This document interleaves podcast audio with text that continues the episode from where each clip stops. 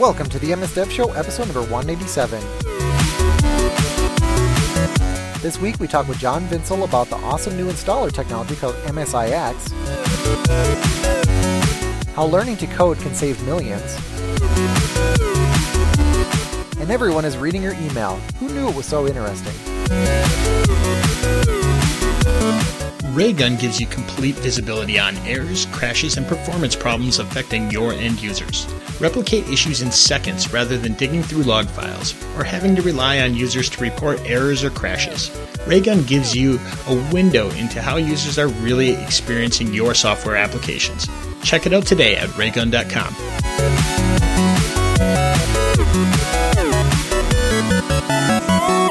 This week we have John Vintzel. He's a program manager lead in the developer platform division. His main focus is heading up the effort in enterprise apps and more importantly, MSIX. How's it going, John? Pretty good. Thanks for having me on the show. Yeah, thanks for coming on. So, Carl, uh, what's going on with that conference? It's coming up, huh? Yeah, it's I think exactly one month away as we're recording, Mhm. and uh, we want to remind you if you have not bought a ticket yet, go buy a ticket. If you're on the fence, buy a ticket anyways. Uh, we'd love to meet you there. And uh, I, I know that we're planning uh, some recordings with people, uh, and we do it live right in front of everybody. So if you want to see how we work uh, and what we all do, um, come stop and talk to us.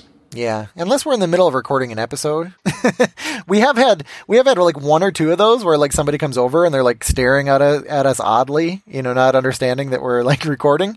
But uh but that was okay. Um so Actually, uh, the Yeah, year ahead, that you weren't there, the Yeah. the year that you weren't there, uh, uh, Jerry Nixon and I were in the middle of recording, and he started talking to people that were uh, uh, yeah, I watching remember us. So that. Yeah. Well, that that's cool though. That's cool though. Um, yeah, we should just embrace it. That's a good point. Uh, Jerry's awesome. Okay, so what do we got for the comment of the week? Uh, comment of the week came off of Twitter from Mike DePow or at Spotted Man on uh, for his Twitter handle. He says, "Hi MS Dev Show. How do I get one of those hoodies that you guys mentioned? Thanks."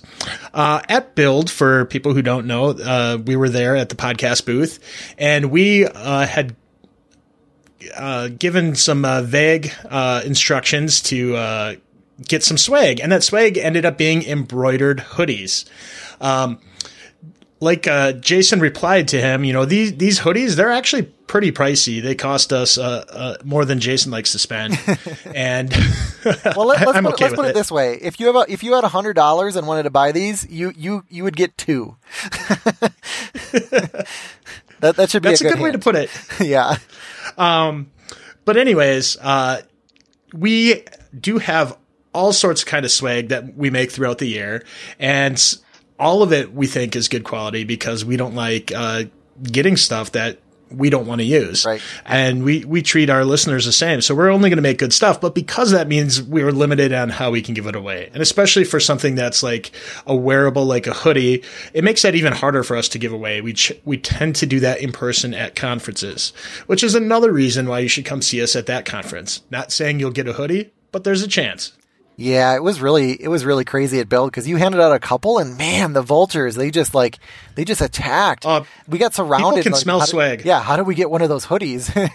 and I I was pretty rude about it. So if, if if that was a I don't think that was a listener, but I was like, uh, you don't something like that. You know, I, I I realize in hindsight that was probably a rude comment, but um, yeah, like you said, they're they're expensive and and we we uh, we we are very stingy with with those hoodies, but we do have lots of other swag. We have cups and we have um, we I know we have a couple mugs left, and we have lots of stickers and things like that. And I, I will we'll have you know more swag for that conference. So, uh, But so if you something. are a listener, we if you are a listener, we do want to give you something. We do want to give you something you want to use. And if you want to get mentioned on the show, send us an email to feedback at msdevshow.com. Comment on Facebook, YouTube, or Stitcher, and we really like those five star iTunes reviews. Awesome. Okay, let's jump into the news. So the first one here, you have to you have to break this one down for me, Carl, because I'm I have a big question on this one. It's uh, Google admits third party devs can access your Gmail messages. Yeah, so Gmail had gotten quite a bit of uh, you know notoriety over the years for giving you ads that are targeted towards things that are in your email messages. So when you'd click on a on an email message, uh, like if somebody was talking about like getting new shoes, there might be an ad for like Reebok or Nike or one of the other shoe places. And they had done that by automatically scanning your email and kind of giving you some targeted results. Um, after receiving quite a bit of um, flack for that, uh, they had turned that off. Um, oh, I didn't even realize that. It, I actually didn't mind yeah. that. I, I, don't mind a computer reading my email personally. No, and that's and that's where there was like uh, uh, Microsoft had the Scroogled campaign that was like making a big deal, like you know we don't read your emails. I mean it. Uh, you know, I highly doubt anybody was actually sitting reading anybody's emails. It was all part of automated systems. Actually, there was there was a recent news story about that that says that there are humans actually reading some of them. I'll have to find well, that one. I'm sure. I'll put it. I'll put it into the into the show notes. So that that does happen. Uh, I think probably for for like de, you know for like uh, testing and development of the service. Yeah, but anyways, Google has stopped you know those kinds of things, but it has come out that uh, people that are integrating with Gmail uh, and providing services on top of it um, actually can get access to your email messages. Mm-hmm and read the contents of what's in your email message. So that's something that uh, definitely uh, thrown some people's uh, privacy radar up a little bit uh, because most people don't want their emails read in any way, shape, or form. But here, here's what I didn't understand: is the the article was talking about these uh, essentially let's call them extensions or like you're a third party developer. They, the the user was actually my understanding was granting access to the email. Like I would expect I would expect the third party to read my email if I gave them permission to do so. Am I am I understanding that wrong? Uh, that's what it looks like in here. Mm-hmm. Uh, but at the same time, I don't think that those those escalation prompts are uh, clear enough to end users to make them fully understand uh, exactly what they're doing. Okay.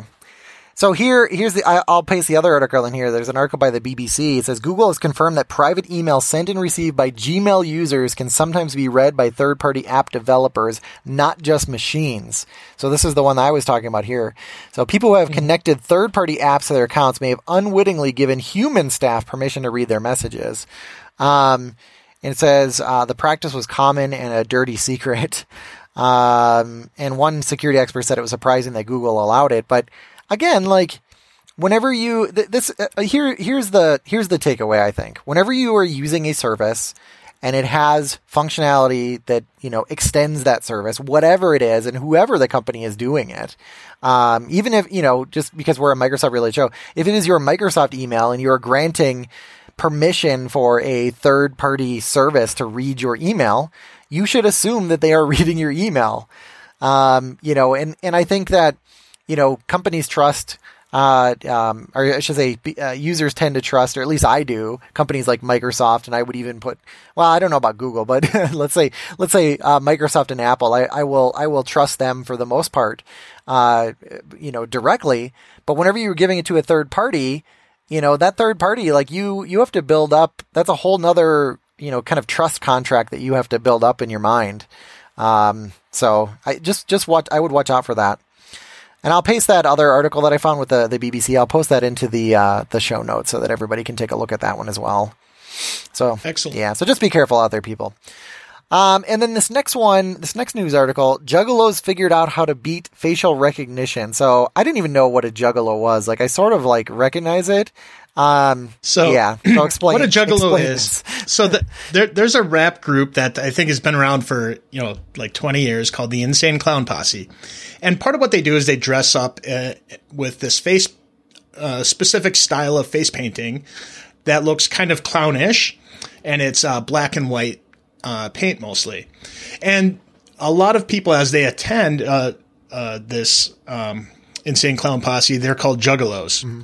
And they often dress up in this face paint as well. And what's interesting is the style in which the face paint goes on actually confuses uh, machine learning that's trying to detect faces. Mm-hmm. Uh, what essentially is going on is when uh, the face paint is put on, there's generally black uh, paint that goes in between your mouth and your chin. Mm-hmm. And this paint, uh, in the eye of a, a, a, machine learning computer, it mistakes that black uh, paint for a jawline that's in a non-standard spot. So if you have a picture of yourself with and without this this paint on, it actually thinks that your jaw is in a different position and will say that these are two totally different people.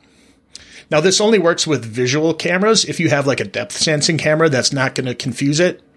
But uh, for just visual video and uh, screenshots, that uh, still images that are taken, um, this style of, of face paint is enough to um, confuse these techniques and make it think that you're a different person. Yeah, I mean the the algorithms, right, are looking for edges of things. They're looking for certain patterns and certain signals, and that's just messing with those signals. I think um, another way to do this, if you literally like printed out a picture of a face and then put it, uh, you know, like on your cheek or something, like the computer's gonna be like, wait a second, there's like a face in front of a face, like this must be a person in front of somebody else. Like, there's probably a lot of different ways to do this, but um, I thought this was just it, interesting because it was such a simple way uh, to to really throw up those algorithms. So when you are training a computer or you're teaching a computer how to identify faces, it is it is it's trying to come up with like these shortcuts and and these edges of things are really shortcut. And I thought this was interesting because this was such a simple way to really throw off yeah. that algorithm and really show the weakness of it. And they also compared it to other like stylistic makeup. So like if you're just like a, a normal person putting on regular makeup, it's not going to make a difference. But right. they also compared it to people that are doing like corpse style or like zombie like makeup. Like yeah. that doesn't even confuse these algorithms because it's not really changing your features enough. Whereas this is putting it in just the right spot to actually uh, have these uh, computer algorithms misidentify your features. Mm-hmm. I thought that was really interesting. Yep. And then the last one here the U.S. Air Force learned to code and save the Pentagon millions. Yeah, so this is a pretty lengthy story. I'm going to try to cut it short, but uh, uh, a few years ago, Eric Schmidt, he was, uh, who's uh, at one time was CEO of Google, uh, was helping out the Department of Defense trying to figure out how that they could improve their software. And he was uh, in the Middle East watching these Air Force refueling stations trying to figure out like how they should refuel their planes for the day.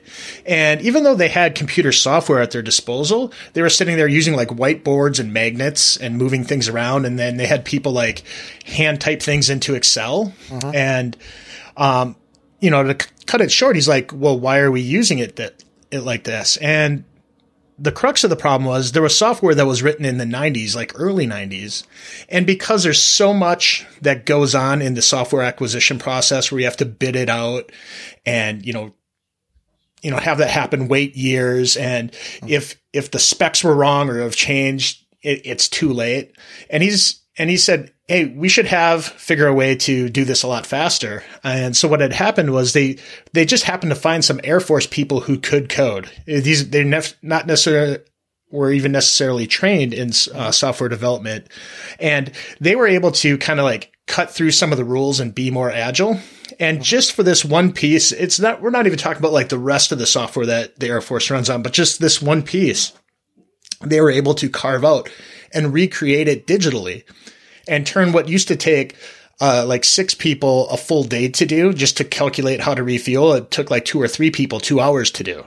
Mm-hmm. And just in the in the process of it being rolled out, after one week, it repaid the two point two million dollars that took to develop this software with um, these airmen and who were uh, pair programming with actual contractors. Oh. So it's it's interesting. I, I would say if you're if you think this is kind of an interesting uh, story, read the the link in the show notes for more detail because it's pretty detailed on like how much red tape there is in the government and in the military and how that red tape is actually antithetical to our current agile software development processes. And by in, including agile development, how we can really cut down the time it takes for um, software to be made. Just kind of like proves out that what we're doing is actually a good style of software development. Yeah, it seems like first of all they need to be introduced to Power Apps. Um, I'd be kind of curious if something like that would would work, and if not, then you know those requirements should make their way back to the product group because I think that would be a great case study. And then the the second part of this, I think the the lesson is that learning to code by itself, I don't think is that useful, and um, you know doing you know, there, there's there's all these real world things that I that are that, that could benefit from this coding. So I think the most some of the most valuable people are the ones the, mo- the most valuable people are the ones that can do coding and have that domain specific expertise. So I think this is a great example of that. Okay, so let's move on. So let's talk to John. So John, um, I guess the first big question is like, what is MSIX and uh, and and like what is what is the need for for MSIX? Oh, great question. So MSIX is uh, it's pretty interesting because I get asked this all the time. Mm-hmm. Uh, MSIX is really just an evolution of our existing installer technologies. So over the past couple of years, uh, me and folks on my team have been sitting there talking to both developers and enterprise customers alike, trying to figure out like what's going good and what's going bad in the space of you know building packages and deploying and updating apps. Mm-hmm. Um, and you know, anyone that's used a bunch of the Microsoft technologies is we have a smorgasbord, right? We have yeah. MSI, we have ClickOnce, there's AppV. Some people don't even have their own installer; they just write their own custom scripts. And each one's great in its own way, and each one kind of has problems in its own way. Um, so as we looked at like the scope of all those types of things, uh, MSIX is really the evolution of all those installer techs into a common installer. So learning from these great types of things and building a common, easy to use platform uh, that really makes deployment easy. Now, that's kind of a cool, great marketing headline, but what are what really is it? Um, it's really a declarative packaging and deployment install. Um, if you look at like things like MSI. You know, MSI, you're writing custom actions. Um, it's deploying files all over the operating system. Some of the files that may never get cleaned up when you go and uninstall. Um, with MSIX and the way we've kind of restructured the deployment tech is we can you know guarantee an easy and efficient install um, and uh, 100% guarantee a clean uninstall. So you know it's pretty much a better installer all around for um, you know getting apps on devices. So you know, I, I think that's kind of interesting that just even that last piece that you said where you can guarantee a clean uninstall now. So what about MSIX that is it that gives you these capabilities like this that you didn't have before? Yeah. So uh, what we did is we we leveraged uh, you know some of the great of uh, parts of like the Windows 10 operating system, and we basically virtualize the registry and the file system when we go and install an app. So once you go in, uh, you know, we do the installation, we're actually tracking uh, the reg change through a virtual registry. Um, and, and, the thing about that is not only does it give you the ability to do a clean uninstall because we're able to just remove that entire virtual registry out from under you, um, it also is not rotting away the performance on your PC. Uh, if we look at some installers, there's installers that literally write up to a half a million registry keys in HKLM. Um, and you know what? That's what we generally told people to do in the past. Just you know, write write stuff to the OS and it'll be there when you need it. Mm-hmm. What happens though is over time, the more registry keys you write to HKLM, all those keys are loaded every time your PC boots. Um, so I, I, always use this cool example to just illustrate how bad the problem can get. Is um, you know I'll, I'll use the numbers that are small. If I have a device and I install five MSIs on it, when I boot that PC up later, it's just going to be slower. When I have a device or install five MSIXs on it and I boot that PC up, because all those HKLMs are in a virtual registry and they're only loaded when the app's running, your performance of your boot time is unaffected. When I go and take those five MSIs off that original box, it's not a clean guaranteed uninstall, so you're not even back to the original performance of the boot time of your box. When I go and yank those five MSIXs off that box, it's a clean uninstall, and my PC is staying, uh, you know, fast and running smoothly. That's that's really interesting, yeah. and, and and let's be honest too. Like as a developer, like you don't care about the uninstall, right? You don't you don't care you don't care about your non-users. You care about your users. So like, you know, I, I and I'm I, I know that sounds really bad, but like as a as a single developer, like that's that's what happens, right? They they cared about getting the prog- product installed correctly, having having their uninstaller work perfectly is not really a feature of their software. That's just, you know, a penalty for, for the user. So this is really interesting, and I, I haven't heard about this like virtual registry before. So I, I don't know if you want to talk about that a little more. Like, is that new with MSIX, or is that something that MSIX is taking advantage of? Uh, it's actually part of uh, some of the Windows containerization Oh, that's okay. on the operating system. So we're just plugging into. Uh, I, I think you know they uh, they called it uh, Helium container was their code name for it. Okay. Uh, but it's just leveraging one of the built-in Windows containers. So we're able to just plug into core parts of the Windows 10 operating system and then go in uh, and build and leverage that. So just nothing new on the tech front, at least from our side. We didn't go create a new uh, mousetrap. Uh, we're actually building on top of some other stuff that we're already using in Windows. Okay, that's very cool. All right. So using MS, MSIX, what kind of applications can I deploy with this? Is it just like the new latest and greatest cool stuff? Uh, no, so you can actually go and uh, you know, so um, first off, we're gonna if you have an existing installer, we're gonna create some tools to kind of help you along the path. So you can take your existing installer and you can go and update it um, and convert it over to the MSIX format, and you can basically deploy any of your existing applications today with right now a couple of limitations. Uh, the first one that we really, really know about is um, Windows services. Um, so Windows services won't be able to convert um, at this time. We're actually looking to do some work down the road to to enable that, especially for a lot of our enterprise customers. Um, and then the other apps that we won't be able to to bring over into MSIX uh, right now is drivers, uh, apps that actually have a, a driver as part of them. Uh, but again, we're looking at uh, how we can go and actually not necessarily deploy the driver with MSIX, but put a dependency on a driver with MSIX because for the most part, you know, the folks I had talked to that were doing driver work didn't really want to deploy the driver. They just had to deploy the driver. But if they could go service that independently of their app, they'd actually be a lot happier. Uh, but the only way to get that chained installer, that dependency graph was, well, I just got to go bundle it myself. Um, so right, right now, if you're as long as you're not using a service or driver, um, you'll be able to convert over. And then longer term, we're looking at ways to even enable those to try to get all apps uh, into the format.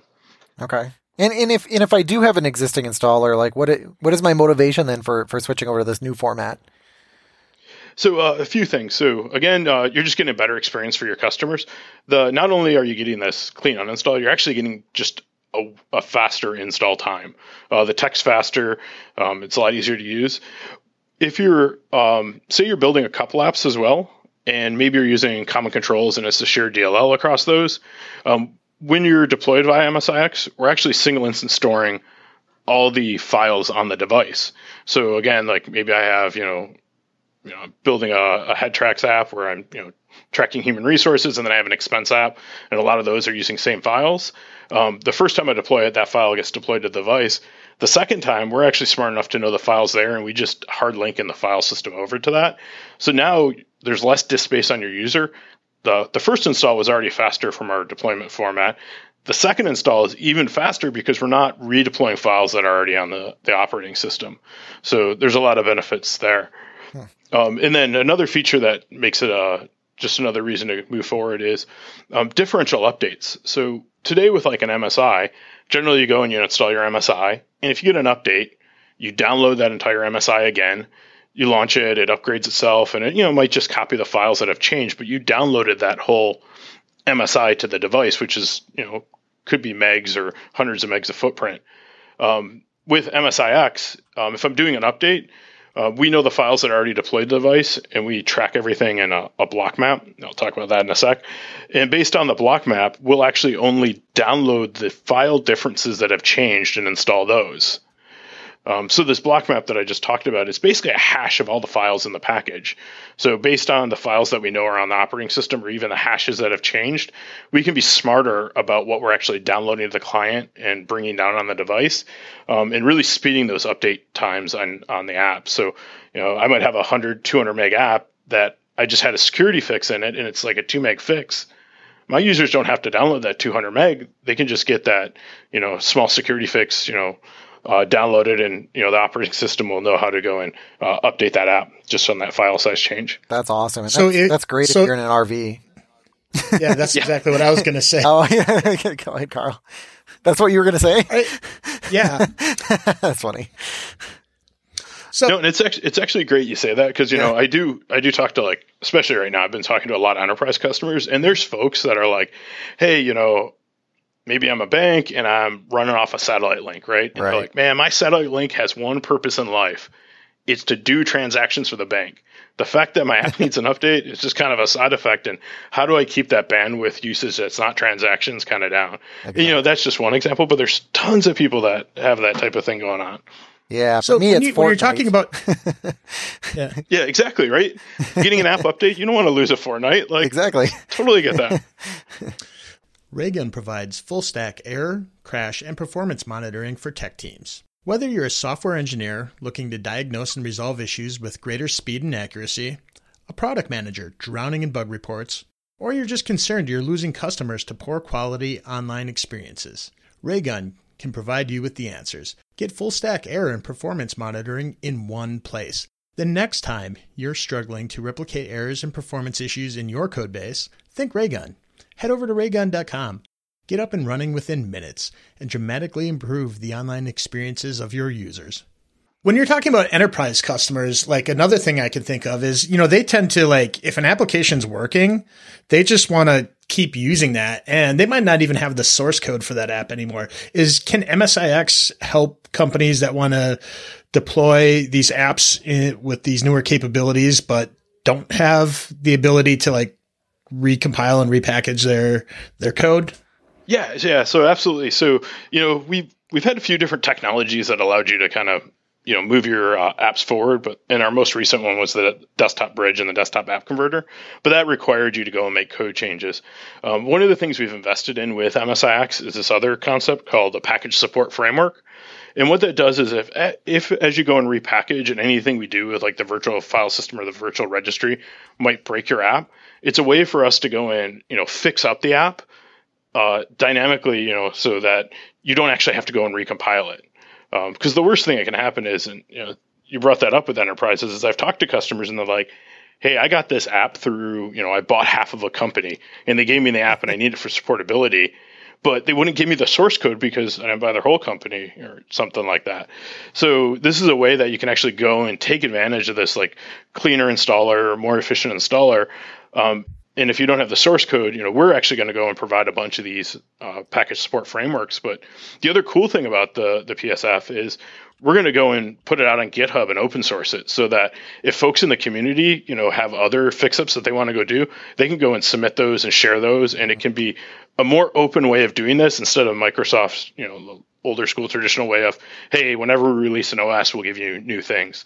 So a lot of our entire concept around MSIX is around getting more open and open source with the the format and what we're doing with it, and being transparent and letting people contribute and help evolve it with us. Very cool, very cool. So, what, what about um, you know, if your if your company is using Windows Seven or you know, basically an older version of Windows, um, can can they use this? And and if so, is there a reason to use it? Yeah, so uh, I'll start off with the answer right now is sort of, okay. um, but the, really the longer term answer is kind of yes, right? So Kevin Gallo briefly talked about this in the build keynote. Mm-hmm. Is we're looking at investing in support to bring this down level to Windows 7. Um, we've already started the journey on this, and we've launched uh, an MSIX SDK out on GitHub. Uh, we launched it at Windows Developer Day earlier this year, and that open sources the packaging format, and we've actually created uh, package readers and package extractors that you can plug into your own app and uh, basically write your own custom installer to read the MSIX and extract it out on down level Windows 7. Um, we're, as Microsoft, looking to invest even more and provide a full solution that will allow me to go and uh, deploy these apps onto pre Windows 10 devices, essentially. Yeah. Um, with the one caveat that uh, all the layers of containerization might not come backwards to Windows 7 with it, just because that required uh, some in depth OS changes. Right. But the, the real goal is like, if if my code works on Windows 7 and Windows 10, and you know it's the same app that works both places. If I go and update to the MSIX packaging format, that should be the only package I need to manage, right? I don't want to have all my developers or IT pros or whatever having two packages around because they have to think about, man, what OS? What am I deploying to right now? Okay, I, exactly. I need this package. Exactly. So think thinking about that a little bit further and knowing that like .NET Core can run on on kind of Mac and Linux as well, and with this upcoming .NET Core 3 support for like WinForms and WPF, are is this technology uh, support Mac and Linux uh, now or in the future? Yeah, actually, the the open source SDK or the MSX SDK covers uh, Mac OS, Linux, Android, and iOS. Now, when I say Android and iOS, people are like, "Yeah, I have an I app that yeah, runs on all those things." but what's cool is you might have extensibility that does. So you know, think about like maybe you just have like a, a theme pack that, regardless of what operating system you're running on, you can actually create a secondary package that's an MSIX that's a theme pack, host it once on your CDN, and regardless of the app that's using it, also access that. Um, so when we did the open sourcing and we created these package readers and package extractors uh, in the first phase, we designed it so that regardless of the OS that you're using, we made it available to you. Okay, very cool. So another thing that I know like uh, developers are really interested in is is this something that I can like uh, integrate with my uh, CI/CD pipeline so I can just get this automated and have this package sitting as an artifact at the end? Yeah, absolutely. So uh, we actually, if you're you know building for Windows right now, we launched in the maybe one or two Windows Insider previews ago the the SDK to go and do all the tooling for this. Uh, so the ability to just uh, generate these packages can be done from your build system automatically. Um, we we do that today with uh, some of the apps that we're building. So you know, I just hit build and it's outputted. Um, you know, we can actually direct publish to our CDN. We direct publish to our store today with it, um, and that's how we go and do it. Okay, and then you mentioned earlier you were talking. You mentioned IT pros versus developers, and then yep. I know that you talked a lot at Build too about uh, this tech for IT pros. So, like, what what is geared toward IT pros? Like, what what kind of features are you looking at for that audience? So, a, a couple of things. I'll, I'll, start in the beginning just uh, to give a little history here because most developers don't get that when they hand off their app, the IT pro probably, I'll say 70% being generous, it might even be closer to 90%, go and repackage the knowing and trusted, loving installer that you built. Um, and they go and repackage it for a few different reasons. It's either A, maybe the installer really didn't work very well and they're trying to repackage it, to get the success rate up. Uh, but more importantly, they're probably doing some layer of customization for their enterprise. Um, and it could be things like putting a custom banner in there or you know maybe setting a default server or something like that to make it ready so that their users don't have to do anything when it's deployed to the device. Um, so from an IT pro perspective, um, you know, if there's an old installer and it's not being uh, developed on anymore, they can just go convert it without any code changes. But for IT pros that want to go and customize the app, we don't want them to, you know, change the MSIX that was produced. We created this other concept that we call a modification package. And the IT pro can go and take and do all their customization and put it in this modification package. And what they do is they go and deploy that to the device with the app um, and they you know set a parameter or two that the, the two things are linked. And then when the app launches at runtime, that actually merges the two packages and appears like it's one app. Uh, so it gives them the flexibility to do all the customization that they would do before uh, without having to change the original developer MSIX. So I'm assuming in the past, then there was like when they wanted to do this, a developer might need to go along and do something to help make this a little bit easier for the IT pro. And now they can just kind of do that without needing any developer assistance. Yeah. And it, it, it, yeah, exactly. And in some cases, sometimes the IT pro would do it without the developer knowing. Um, and then they'd go back when like an installer would break, and then the developer would be like, "That's not my installer. What did you do to me?" right. So it, it's a way to like try to keep the you know hey if the developer has an installer they know it's there it works they can go and support it easily and for these it pros that need this extra layer of customization or any of these changes it's a way for them to go and manage that independently of breaking what the developer's done Cool. So I, I was digging around in some of the documentation for MSIX and noticed that it said that um, it installs per user. So as a developer, I, I might want this available to everybody on a machine. Is that possible to do? Yeah, actually. So by uh, by default, everything installs per user, and all the apps are always going to be there for uh, per user for an app data perspective. Uh, but what you can do is there's a concept that we call provisioning on Windows Desktop, and you can go in and uh, provision these apps or install for all users. And then whenever a user logs on, we'll register that instance for them. You know, create their own private app data folder, um, and it'll be you know available with one copy of the bits on the box, but all the users will have it. And we do this today with uh, if you're using Windows 10 and maybe you're using like the weather app or the mail app every user that logs on gets that app. Um, but it's provisioned in such a way that um, it has that experience.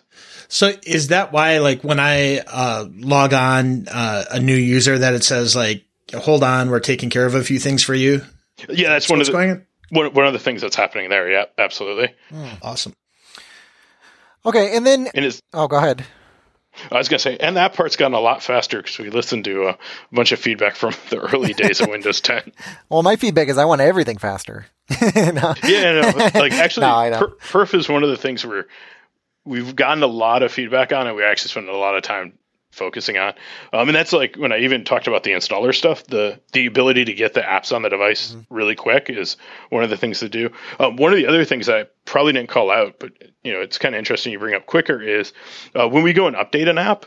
We actually lay the bits down side by side, you know, using hard links and everything, so that when the app's being updated, it doesn't need to take down the original app until you want to switch over to it. So you can actually go and stage all the bits for that update side by side. Um, again, we won't duplicate any of those files. So, you know, take Office um, for Windows 10s. Office is shipping in our store using some of the MSIX technology. If you go get an app update to Office, it's silently getting all those bits on the device. And then when it needs to switch over, it's really just a few seconds um, when the app shuts down on the next relaunch that it changes over. That is super cool. And then, so how does that work? Can I can I do that as a developer? Can I have an MSIX and then and then somehow put a pointer to that in the store? Uh, so can you actually you can deep link to the the product description page into the store um, as a developer, and then uh, Windows Update will actually silently go and do all those updates for you if the users acquired it from the store. Okay. Uh, yeah, go ahead, Carl, because I, I I think we wanted to get at kind of the relationship there. Go ahead, Carl. No, I was just going to ask the next thing. Um, so if you want to dig into this, No, I, I, I just is I just wondered if there was any additional relationship between MSIX and and the store at all, or if they're if they're just separate technologies. Yeah, so uh, MSIX is a technology that can be distributed via our store, but MSIX Okay. is not limited to our store. Um, Okay, we've yeah, built yeah, it yeah, in that's such a way that you can getting at. Yeah, yeah. So we- we've built it in such a way that you can, you know, obviously we think our store is a great place to host things. Um, you know, Mm-hmm. you get CDN covered for you, replicated around the world, totally great. But if that's not the place for you, you can easily host these on your own uh, websites, and we have a whole workflow that's integrated to give you all these optimizations directly over um, HTTP, HTTPS uh, for installations. And when we talk to our enterprises or even our developers alike, it's like, hey, sometimes the store isn't the right place for you, and you know I need to host it on this specific server, uh, maybe for access control reasons or whatever other reasons.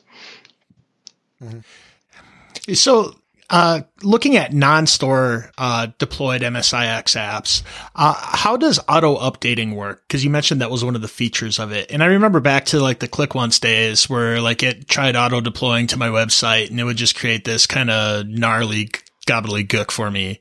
Uh, so, how does that work now with MSIX? Yeah, so what we did is, uh, and we're finishing up some of the work in our upcoming release, but I'll talk about it in both phases.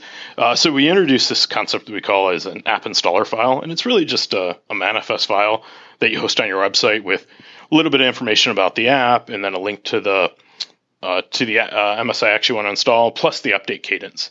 Uh, there's a few different update patterns that we offer. There's just uh, silently in the background, uh, on launch only, and then uh, what we're going to introduce in the upcoming release is blocking updates. Uh, so depending on how you configure that, you know, it might, you know, once a day in the background while the user's, you know, away from their PC, go and check for updates and auto update it, similar to like what Windows Update would do, but directly from your own uh, CDN. Or, you know, if it's an app that's not used a lot, you can just have it on launch, go and check so you're not constantly pinging servers all the time to see if there's updates. Um, or if, you know, maybe you're an enterprise, it's an HR app, and it's super important that you always have the last version, like Click Once. Um, we're introducing that blocking update. So when the user launches the app, if there's an app update, it'll prompt them and say, hey, there's a newer version you need to go get. And then they click install, and then it goes and pulls it down. That's great. That's great. Um, so what is the availability of this? Like, is, is this available today? Because you mentioned there's like a couple different phases. So, I mean, what what's out now and what's a right around the corner? Yeah, so um, what we started with is uh, we we did build a bunch of this off the desktop bridge technology. So today, available today, at least in um, the 1803 version of Windows, um, if you're using the desktop bridge, which will require some code changes, you can take advantage of some of this auto updating and this web install with the uh, .appx format. Um, and then uh, starting which I assume it'll be called our September you know 1809 release, uh, we'll go and introduce that blocking update feature with the uh, the full MSIX. Um, and as long as you have the newest version of the OS, um, it'll it'll just work. It's all built off of our app installer app. Uh, from a UX perspective, so that's part of the. It's shipped as part of the OS, and for anything that we uh, need to update on it longer term, it's a it's an app that's store serviceable via. So we actually keep trying to ship updates to the experience to improve it over time as well. And what kind of tooling support uh, can we expect uh, both today and in the future for MSIX? Because I remember back uh, for Project Centennial, it started off pretty rough, but uh, nowadays it's it's pretty simple. Yeah, so uh, from a tooling support perspective that Microsoft's offering, um, we're going to have an MSIX packaging tool, and that uh, we should have a public preview sometime in July. so really close to right now, and then we'll have a a full release of that, you know, towards the September October timeframe. Um, and then the SDK, if you just want to do all this via command line automation, is already available in the Windows Insider preview. And then we've also been working with all the major uh, packaging companies, um, and there was some featured at the build keynote, and they're going to be adding, you know, uh, support to their tools as well for MSIX. So, and I think a few of those folks, uh, I don't remember which ones off the top of my head, have already launched previews that support MSIX in their tooling. Cool. Yeah, this is this is really cool technology. So I'm I'm kind of curious then is this like is this the technology to use like if you're if you're trying to figure out what type of tech you want to use to distribute your app. Now obviously there's there's the store path, but if we sort of exclude that if you have a desktop application that you want to get to your users, is this the, you know, officially recommended installer path? Yeah, this is absolutely the way we think uh, you should be installing apps moving forward. Okay. I mean, it's from a support perspective, it should be easier on the developer um, because you don't have to deal with you know building the MSI custom actions and all that. Um, it's really simple, declarative via the manifest. And then from the user's perspective, it's just way better. Um, I don't have the exact numbers of the MSI reliability off the top of my head, but I've generally heard um, it's somewhere in the mid 80s. Um, with uh, you know MSIX, you know we uh, pin it into the 99.99% range, and we monitor that on a regular basis to make sure that we're um, always hitting the highest mark of success for uh, the technology. That's cool. Um, anything else that you uh, that we didn't ask that you wanted to mention? Um, I think that's you know the most yeah. of it. I think you know. I mean, that's the big plenty. Things, trust me, like that's super yeah. cool. I think the big things are is like for folks that are kind of interested in it. You know, right now is the best time to give us feedback. I mean, any time is good to give us feedback, but yeah. we're going to be launching that packaging tool pretty shortly here, um, and uh, we'll have some blog posts when it's available, and it'll be a free preview everyone can download. Let us know what you think about it. Right? You know, we've we've done some interesting UX that we think will simplify the workflow, but hey, if it doesn't feel natural or anything, let us know about that. If you think there's features missing, uh, let us know. We're we're really listening and trying to um, build the tech that people want instead of building the tech that we think the people want. Mm-hmm. Um, and one of the cool things that I think we've done with a lot of what we're doing is we're trying to decouple as much of MSIX from the operating system as possible. So, like if we look at the packaging tool, um, that's going to completely ship, you know, obviously via our store uh, for easy updates, but it's not tied to an OS release. Um, I talked a little bit about that packaging support framework, you know, the ways to do the fix up so people don't have to change their code that's going to be open sourced and you know those can be dropped into MSIXs without us having to go and update the operating system. Um, and then we've done this cross-plat SDK or the MSIX SDK. Again, that's completely shipped outside of the OS on GitHub, so it's giving us a lot of flexibility. And we're trying to do more and more where just to get a new feature in MSIX, we don't want you to have to take a new OS update. Um, so and make it you know, like I said, it's we want it to be the tech, but we know the tech can't keep requiring you to upgrade to use it. Cool. Okay, uh, Carl, what do you have for the Azure pick of the week? Uh, there is now a new Azure Cosmos DB Explorer in that's public preview. Uh, so there's actually now a lot of ways that you can interact with uh, Cosmos DB and interact with your data. I know that the Azure Storage Explorer was updated earlier this year to provide the support, uh, but you have to download and install an application for that. Now there's a web-based version that's based upon uh, exactly the functionality that's in the Azure portal for Cosmos DB, and you can find that at cosmos.azure.com. If you go there, uh, you'll be just asked for a connection string, and then uh, you can just go in and start uh, exploring your data. I love that they did this, by the way. Like, I'm a huge advocate for these. I, you know, like, I understand the need for like an integrated portal, but I do love, you know, these tools that we know devs are going to be using on a regular basis. I love it whenever they are web based, where you just go there. And I love the fact that you can just use a connection string and not have to do like your Azure Active Directory authentication. You know, so you could just, you have somebody, uh, well, I don't know if I'd give this to somebody new working at the company, but my point is if you have like, uh, a person that has to do something in the database, you can say, here's your connection string, go do it. Um, I just love how lightweight and quick and simple it is to, to do things that way. Um, so I'm really glad that they did this. And I'd like to see more of this. Um, at some point, there probably has to be a better way of like organizing all these separate tools. Um, but I love that they, they were one of the, you know, earlier teams that, that, that did something like this, you know, cause I built ArmViz and, I had a lot of, I don't want to say pressure, but I had a lot of questions and I had a lot of people that wanted that, like integrating into the portal. And I've always been adamant that I, it, it, it, you can use it without logging in. There's no reason to be logged in in my tool. Um, so I felt no need to ever put that in the portal. And I always wanted it to be a, a standalone tool that people can use. So I, I just like that this follows that same pattern. So, uh, John, where can, uh, where can people find you? Uh, so you guys can find me on Twitter at jvintzel. Um, okay. I'm fairly active on there. Uh, do my best. Sometimes I get a little distracted and I don't always check stuff, but uh, usually pretty good. and then uh, we did launch a community to kind of help with interactions. Uh, folks from my product group uh, regularly monitor it. Now, right now it's a little quiet because you know we haven't launched a bunch of our big stuff yet, but you can get to that at aka.ms slash msix community. Um, and like I said, the the product group's listening there. So feedback that you guys have, questions that you guys have, uh, we're more than happy to hop on there and help you guys out. That is super cool. Okay, Carl, where can people find you? You can find me on Twitter at Carl Schweitzer.